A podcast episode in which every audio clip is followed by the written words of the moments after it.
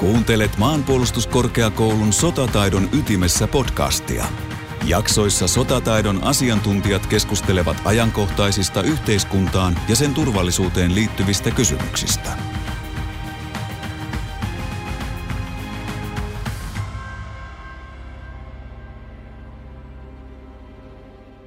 Hei ja tervetuloa mukaan matkalle sotataidon ytimeen. Nyt nostamme keskiöön maanpuolustustahdon ja taistelutahdon. Minun nimeni on Timo Junttila ja asiantuntijana on valtiotieteiden tohtori, eversti Mikael Salo. Mikael on Maanpuolustuskorkeakoulun dosentti, opetusalanaan sotilassosiologia. Hän toimii myös Suomen sotilassosiologisen seuran puheenjohtajana. Tervetuloa, Mikael. Lämmin kiitos ja mukava olla täällä. Otan heti alkuun ajankohtaisen asian. Eri maiden tutkijat analysoivat nyt kuumeisesti syitä Venäjän odotettua heikompaan ja Ukrainan odotettua parempaan sodassa suoriutumiseen. Mitä tekijöitä näet Ukrainan oletettua paremman menestyksen takana? Kuten olemme nähneet, niin ukrainalaiset ovat olleet selkeästi valmiita tekemään kaikkensa hyökkääjän torjumiseksi ja, ja tota, he ovat aivan eri tavalla henkisesti valmiina taisteluun kuin vastustajansa. Taustalla on ukrainalaisten vahva maanpuolustustahto, minkä lisäksi sotilailla on selkeästi raju taistelutahto niin henkilökohtaisella tasolla kuin ryhmätasollakin. Eli tuumaakaan ei anneta periksi. Ja tämän kun yhdistää aktiiviseen ja oma-aloitteeseen joukkojen käyttöön, niin hyökkääjä on helisemässä. Ukrainalaisten vastaiskut ja vastahyökkäykset sekä panssarikolonien jutuhuomeiset ovat tästä konkreettisia esimerkkejä. Sotilaskielessä me puhutaan usein tahdosta, taidosta ja välineestä, joiden kaikkien pitää olla kunnossa. Siinä vaiheessa, kun välineet ovat tasavahvoja, niin taito ja tahto ratkaisevat lopputuloksen. Ja Ukrainassa tahto on ollut rautaa ja se on moninkertaistanut puolustustaistelujen vaikutuksen. Avaisitko vielä tähän alkuun, mitä mielestäsi maanpuolustustahdolla tarkoitetaan?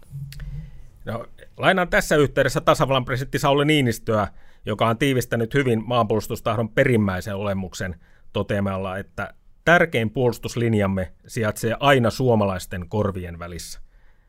Ja tästä syystä meistä jokainen on maanpuolustaja ja meitä jokaista tarvitaan.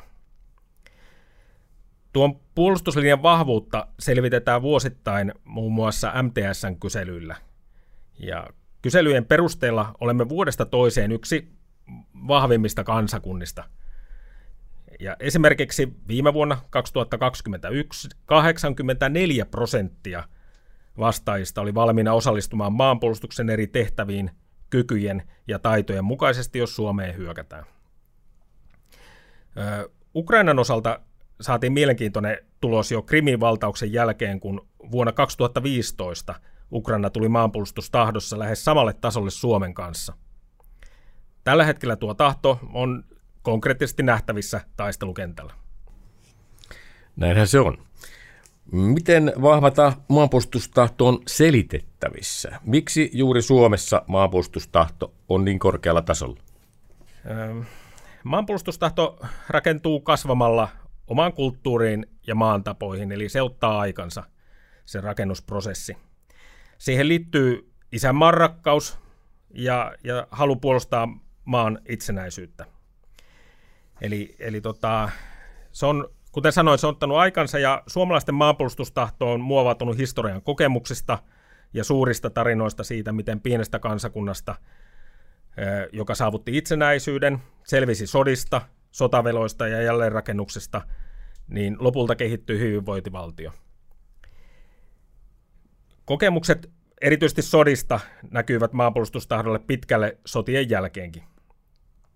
Sota lopultakin yhdisti kansan ja samalla osoitti, että pienikin valtio voi säilyttää itsenäisyytensä, jos jokainen tekee parhaansa. Sotien aikana jokainen kansalainen osallistui maanpuolustukseen omalla tavallaan. Miehet rintamalla, lotat tukena, sotilaspojat ja pikkulotat kotirintamalla ja kaiken lisäksi vielä naiset ja vanhukset pitivät maaseudun ja yhteiskunnan toiminnot elossa. Eli meillä Suomessa on pitkä historia siitä, että jokainen tekee, tekee oman, oman työnsä maanpuolustuksen eteen. Sitten sotien jälkeen luonnollisesti maanpuolustustahtoon liittyy myös kokemukset elämästä Neuvostoliiton ja nykyisen Venäjän kyljessä. Ja, ja kun tähän liittää sen, että tiedämme sijaintimme täällä Itämeren perukoilla kaukana muiden avustajatuesta, niin, niin on, on ollut looginen seuraus, että olemme laatineet järjestelmän, jolla selviydytään kriisistä. Ja pahemmassa tapauksessa vaikka yksin. Siksi meillä on tänä päivänä kokonaisturvallisuuden malli ja rakenteet, joista muut maat voivat olla vain kateellisia. Eli yhteiskunnan kriisivalmius, monipuolinen huoltovarmuus sekä vahva puolustuskyky. Maanpuolustustahtoa tukee myös se, että puolustajilla on aina oikeus ö, omalla puolellaan. Kuten tiedämme, niin alkaen Y K:n peruskirjan julistuksesta, niin jokaisella maalla on oikeus puolustaa itsenäisyyttään hyökkääjää vastaan. Siksi puolustajilla on helppo toimia, koska silloin on aina oikealla puolella. Ja tällä hetkellä moraalinen oikeutus on vahvasti Ukrainan asevoimien puolella, mikä vastaavasti saattaa osaltaan heikentää hyökkäyssotaa käyvien taistelutahtoa. Yksi asia vielä Suomesta. Suomi on vuodesta toiseen julistettu maailman onnellisimmaksi maaksi. Se tarkoittaa sitä, että Suomessa on todistettavasti parhaat edellytykset onneen verrattuna mihin tahansa muuhun maailman maahan. Suomi on kallisarvoisin paikka maan päällä. Se jos mikä on puolustamisen arvoista. Maanpuolustustahdosta ja taistelutahdosta puhutaan usein samassa yhteydessä. Miten ne eroavat toisistaan? Maanpuolustusta korkeakoululla on tehty useita tutkimuksia professori Talberin johdolla näistä aiheista. Yksi näistä on Tahto-tutkimusprojekti, ja kannustankin kaikkia kuulijoita tutustumaan näihin tutkimuksiin sekä internetissä että sitten M P K K-kirjastolla. Mutta vastauksena kysymykseen. Maanpuolustustahto tarkoittaa yksilölle sitä, että, että oman maan puolustaminen on tärkeää ja henkilö on valmis osallistumaan puolustuksellisiin toimenpiteisiin kriisin aikana. Siten maanpuolustustahto on ihmisten sitoutumista ja halukkuutta puolustaa omaa maataan sekä toimien maansa ja kansansa olemassaolon puolesta. Se on yhteisöllinen arvo, joka osoittaa halua kantaa huolta paitsi omasta ja lähipiirin, myös laajemman yhteisön turvallisuudesta. Siinä missä maanpuolustustahto on yleinen asenne maanpuolustusta kohtaan, taistelutahto osoittaa yksilön sitoutumista ja osallistumista omaan tehtäväänsä. Taistelutahdon osalta perimmäinen kysymys onkin se, että minkä vuoksi sotilaat taistelevat. Ja tätä kysymystä on selvitetty rutkasti. Toisen maailmansodan jälkeen erityisesti amerikkalaiset tutkivat taistelutahdon olemusta. Ja tutkimusten perusteella taistelutahtoon ja periksi antamattomuuteen vaikuttivat kolme päätekijää. Ensinnäkin esimerkilliset ja ammattitaitoiset ruohonjuuritason johtajat, eli ryhmien ja joukkueiden johtajat, jotka olivat ikäluokkansa parasta aineesta ja omassa organisaatiossaan parhaita vertaistensa joukossa. Toisena tekijänä oli ryhmädynamiikka, joka yhdisti ryhmän jäsenet joukoksi, jossa kaikki ilot ja surut olivat yhteisiä, jossa jokainen henkilö oli tärkeä osa ryhmäänsä. Ja kolmantena vaikuttimena oli sotilaan kunnia, minkä takia taistelutovereiden ja, ja kotirintamalla olevien läheisten suojeleminen meni jopa oma hengen säilymisen edelle. Eli antautumista ei yksinkertaisesti pidetty vaihtoehtona. Saman, samaan aikaan Suomessa itse asiassa valmistui Knu Pipingin väitöskirja Komppania pienoisyhteiskuntana. Tuo tutkimus toi esille ryhmän epävirallisten normien ja sisäisen toiminnan tärkeyden sotilasorganisaatiota vahvistavana tekijänä. Myös Suomessa ryhmä- ja joukkueen johtajat kohosivat rivimiesten keskuudesta ja edustivat johtamistaidossa ja kokemuksessa parhaimmistoa, mikä edesauttoi joukon suorituskykyä. Samalla maa, vahva maanpuolustustahto, taistelu kodin ja kotijoukkojen puolesta sekä sosiaaliset suhteet perusyksikkötasolla lujittivat taistelutahtoa. Samanlaiset tekijät tulivat esille myöhemmin Väinö Linnan tuntemattomassa sotilaassa. Sotien jälkeen amerikkalaiset ja israeliset jatkoivat taistelutahdon tutkimista ja, ja samantyyppiset tutkimustulokset toistuivat. Muun muassa Korean sodassa korostuivat taistelijaparin merkitys sekä epävirallisten normien asema yksikön taustavoimina. Ja puolestaan Israelin sotakokemukset osoittivat joukkojen johtajan ja joukon sosiaalisten suhteiden tärkeyden. Ja summa summarum näistä, niin erityisesti ryhmäkiinteys osoittautui kriittiseksi tekijäksi ryhmän ja joukkueen menestyksen kannalta. Ja koska sota ja taistelut on tyypillisesti pelkkää vastoinkäymistä, ryhmäkiinteyden arvo tulee esille juuri pahimmissa tilanteissa.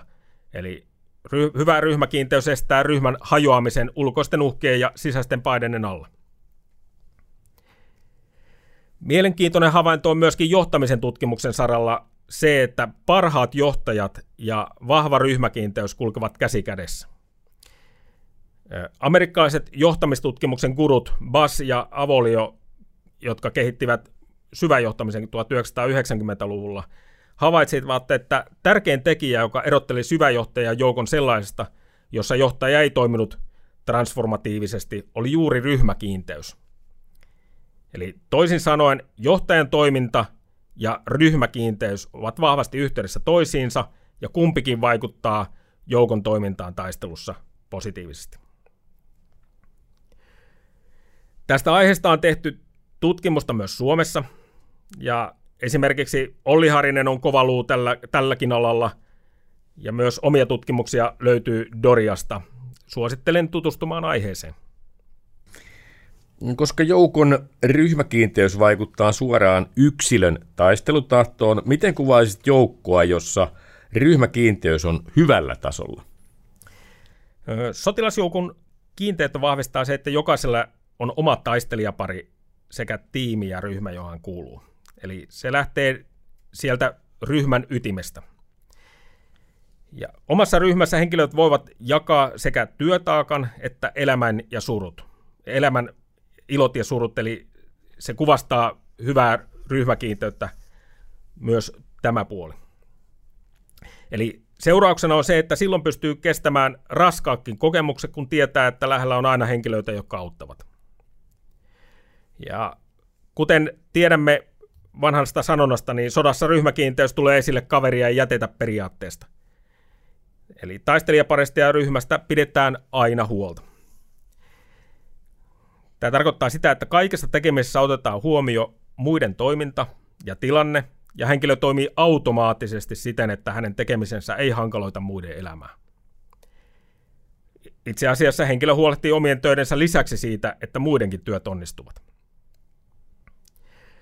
Varusmiesten arjessa ryhmäkiinteys näkyy siinä, että ryhmän jäsenet auttavat toisiaan palveluksessa, viettävät aikaa keskenään myös palveluksen ulkopuolella, sekä arvostavat omaa johtajansa ryhmän jäsenenä ja organisaation edustajana. Ystävyyssuhteiden lisäksi kiinteys näkyy yhteisten tavoitteiden asettamisena ja niiden saavuttamisena. Ja yhteisten tavoitteiden eteen tehdään oma-aloitteisesti töitä, kuten edellä kerroin, jotta ne saavutettaisiin. Ja silloin kun organisaation toiminnalla on tarkoitus ja merkitys, myös taistelutahto on vahva. No miten sitten johtajan tulisi toimia taistelutahdon vahvistamiseksi? Oikein yksinkertaistettuna sotilasjohtajan kyvykkyys punnitaan kahden osa-alueen perusteella. Ensinnäkin sotilasjohtajan tehtävänä on rakentaa ryhmän toimintatapa, jossa henkilöt kannustavat ja auttavat toisiaan. Sillä tavoin taistelijaparista ja ryhmästä tulee henkilölle tuki ja turva, ja joukko säilyy toimintakykyisenä myös pahimmissa tilanteissa. Johtajan toisena tehtävänä on luoda työlle ja myös alaisten arkiselle elämälle suunta ja tarkoitus. Johtaja liittää organisaation tavoitteet osaksi yksilön ja ryhmän tavoitteita, ja sillä tavalla yksilön ponnistelut saadaan tukemaan laajempaa joukkoa ja sen tavoitteita. Mitä käytännön vinkkejä antaisit johtajille taistelutahdon ja ryhmäkiinteyden vahvistamiseksi? Lähtisin liikkeelle tehtävästä ja tavoitteista, koska sitä varten joukko on olemassa. Eli johtajana aseta joukollesi haastavia, mutta saavutettavissa olevia tavoitteita. Korosta yhteistyön tärkeyttä tavoitteiden saavuttamiseksi. Ja pilkon nuo tavoitteet välitavoitteiksi ja seuraa edistymistä ja palkitse tavoitteiden saavuttamisesta. Suomessa olemme usein aika huonoja sanomaan kiitoksen sanoja, ja on hyvä muistaa kuitenkin, että kiitosten saaminen on todella kannustavaa. Samalla se osoittaa, että johtajana tiedät, miten alaisesi edistyvät tehtävissään. Toisena vinkkinä nostaisin esille vaatimustason. Toimi kuten valmentajat ja vaadi alaisiasi ylittämään itsensä. Lisäksi haasta ryhmää entistä vaativammilla tehtävillä ja koulutustilanteilla. Vaadi, vaadi siinä omassa ryhmässäsi, että jokainen osaa myös taistelijaparinsa tehtävät sekä pystyy toimimaan auttavasti myös esimiehen tehtävässä. Se motivoi oppimaan ja samalla valmistaa ryhmää yllättäviä taistelutilanteita varten. Tilanteessa varsinkin, jos johtaja kaatuu tai haavoittuu taistelun aikana. Kolmantena tekijänä korostan ryhmätyötaitoja. Anna tehtäviä, joista selviytyy ainoastaan yhteistyöllä. Kannusta joukon jäseniä tukemaan ja auttamaan toisiaan aina, kun se on mahdollista. Eli saada se joukko puhaltamaan yhteen hiileen kaikessa tekemisessä. Tavoitteena on luoda yhteisiä kokemuksia sekä tilanteita, joissa joukon jäsenet oppivat luottamaan toisiinsa. Esimerkiksi varusmieskoulutuksessa järjestettävät ryhmätyötaitokilpailut ja, ja yön yli harjoitukset lisäävät ensinnäkin luottamusta omaan ryhmään sekä osoittaa, että kaikesta voi selviytyä. Neljäs kohta on johtajan oma esimerkki, joka on johtajalle itse asiassa kaikkein tärkein vaatimus. Laita itsesi likoon. Anna parhaasi jokaisessa tilanteessa ja näytä esimerkkiä. Lopuksi toteaa, että johtajan kuuluu myöskin vastoinkäymiset ja juuri niissä hyvä johtaja punnitaan. Yksi tyypillinen arjen haaste on muun muassa tiedon puute, eli ja ei huolta se vaivaa itse asiassa jokaista organisaatiota. Tästä syystä jaa tietoa avoimesti ja mahdollisimman usein. Toisena vinkkinä tähän samaan liittyen, niin elä joukkosi arjessa ja haasteissa, jolloin tunnistat, milloin asiat ovat hyvin ja varsinkin tilanteet, joihin pitää puuttua. Puutu ongelmatilanteeseen mahdollisimman nopeasti. Ennen ratkaisua kuuntele luonnollisesti kaikkien osapuolten kannat, ja kun olet tehnyt päätöksesi, niin, niin ole jämäkkä ratkaisussasi. Nyt kun olemme keskustelleet maanpuolustustahdosta ja taistelutahdosta, niin miten haluaisit kiteyttää antamasi opit? Keskustelimme muun muassa johtamisesta ja ryhmäkiinteystä, mutta itse asiassa taistelutahtoon vaikuttaa lukuisen joukkotekijöitä, kuten hyvä koulutus, varusteet ja aseistus, tehtävän oikeutus ja taistelukokemus. Mutta varsinkin sotakokemusten perusteella kaksi tärkeintä tekijää ovat kuitenkin osaavat johtajat ja joukon ryhmäkiinteys. Ryhmänsä ja johtajansa avulla sotilas jaksaa tehdä kaikkensa joukkonsa puolustamiseksi ja samalla kotimaansa suojelemiseksi.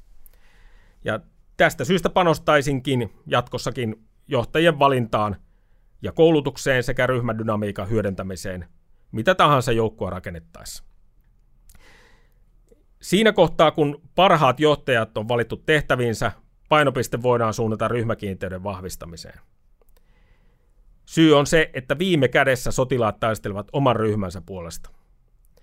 He kestävät taistelutilanteen stressin ja rasituksen paremmin kuin henkilöt, joiden ryhmäkiinteys ei ole vastaavalla tasolla. Tästä syystä voidaan sanoa, että ryhmäkiinteys on joukon ominaisuus, joka tekee ryhmästä ylivoimaisen toisiin ryhmiin nähden. Ryhmäkiinteys on organisaation ehdoton voimanlähde ja taistelutahdon perusta. Sodankäynti on kaiken aikaa teknistynyt ja saanut uusia ulottuvuuksia muun muassa kybertoimintaympäristön muodossa. Miten näet maanpuolustustahdon ja taistelutahdon merkityksen tämän päivän sodankäynnissä? Sota on osoittanut, että kansakunnan yhtenäisyyteen ja puolustustahtoon kannattaa edelleen panostaa. Erityisesti pienessä maassa, kuten Suomessa, jokaista ihmistä tarvitaan ja jokainen toimii maanpuolustajana. Jotkut väittävät, että taistelukentän teknistymisen takia tulevaisuudessa tarvitaan vähemmän taistelijoita. Itse asiassa tilanne on päinvastoin. Lennokkien ja satelliittien sensorit tekevät taistelukentästä läpinäkyvän, eikä ole merkitystä, onko yö tai päivä, kun taisteluja käydään, koska sitä voi käydä nykyään ja tulevaisuudessa milloin tahansa. Ihminen sen sijaan ei pysty toimimaan pitkäkestoisesti ympäri vuorokauden, ja siksi tarvitaan joukoille vaihtomiehistöjä, jotta puolustustaisteluja voidaan jatkaa. Toisena opetuksena sodasta se koskee itse asiassa koko, jokaista kansalaista ja koko kansaa. Eli kyberhyökkäykset ja informaatiovaikuttaminen kohdistetaan kaikkialle. Siksi jokainen kansalainen on omassa toiminnassaan maanpuolustaja. Vähintäänkin niin, että hoitaa omat tehtävänsä myös kriisin aikana. Kolmanneksi Ukrainan sodan opetusten perusteella Suomessa tullaan tarvitsemaan entistä enemmän kertausharjoituksia, vapaaehtoista maanpuolustusta ja kaikille kansalaisille järjestettävää kriisivalmiuden koulutusta. Nyt on taistelutahdon osalta selvää näyttöä siitä, että se on ratkaisevan tärkeä tekijä taisteluiden voittamisen kannalta. Siksi kaikki tekijät, joilla vahvistetaan joukkoa henkisesti kohtaamaan taistelut sekä toimimaan oma-aloitteisesti tavoitteen saavuttamiseksi, pitää hyödyntää koulutuksessa ja kertausharjoituksessa jatkossa. Maanpuolustustahto ja taistelutahto on otettu huomioon suomalaisessa sotilaskoulutuksessa. Antavatko Ukrainan sodasta saadut havainnot ja opit aihetta muutoksiin meidän sotilaidemme koulutuksen suhteen?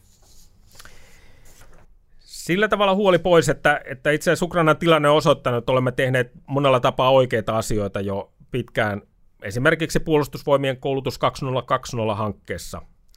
Ja siinä hankkeessa yhtenä monista kehitettävästä osa-alueista on taistelijan mieli ja taistelijan keho, eli Eli vanha viisaus siitä, että terve sielu terveessä ruumissa pitää paikkansa, ja se on tuotu nyt varusmieskoulutuksessa nykyaikaan. Ja tätä myötä niin koulutus sisältää entistä enemmän työkaluja oman joukon vahvistamiseen sekä henkisesti että fyysisesti, jotta joukko olisi valmiina tehtäviinsä.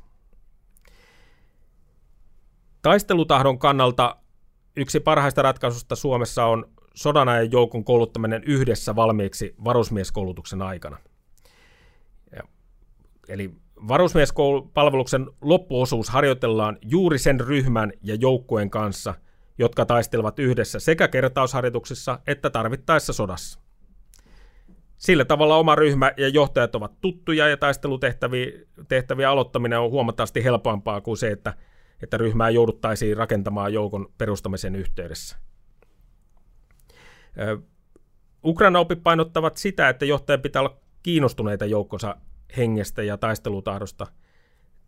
Vaikka Suomessa on moni perusasia todella hyvällä tasolla, oppeja ja kokemuksia kannattaa hakea myös muualta. Sitten kun ukrainalaiset ovat selvinneet sodasta, sieltä pitää saada haastatteluja ja kertomuksia parhaista käytänteistä myös meidän koulutuksemme tuoksi.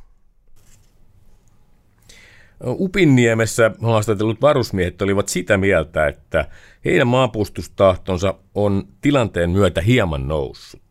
Miten näet sodan Ukrainassa vaikuttavan maanpuolustustahdon ja taistelutahdon tutkimukseen Suomessa, ja mitä haluaisit sanoa aiheesta kiinnostuneille?